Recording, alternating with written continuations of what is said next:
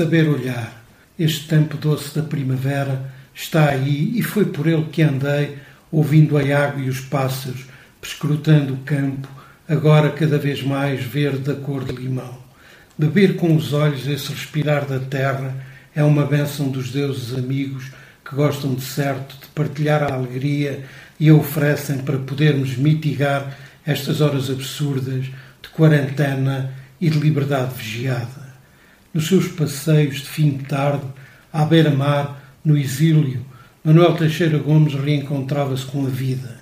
Enchia os olhos de céu e de mar azul, respirava a brisa marítima que, porventura, lhe fazia lembrar o país originário e murmurava: Mais um dia, este momento já ninguém me tira.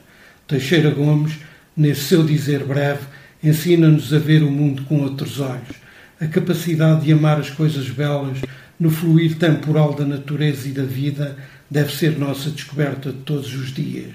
Descobrir então o deslumbramento daquele castanheiro da Índia que alguém plantou um dia a este chão, daquela folha que balança ao sabor do vento, daquela rua que o sol de fim de tarde torna diferente. Pensava em tudo isto quando olhava a explosão de luz nos verdes e amarelos da gardunha que fazem lembrar o cromatismo de Van Gogh. Pequenos momentos, mas às vezes instantes essenciais que ajudam a superar o cinzentismo do espaço e das horas em que nos movemos. É esse respirar do tempo, esse horizonte de beleza a habitar que Vinícius nos propõe quando inventa uma música que seja como o ponto de reunião de muitas vozes em busca de uma harmonia nova.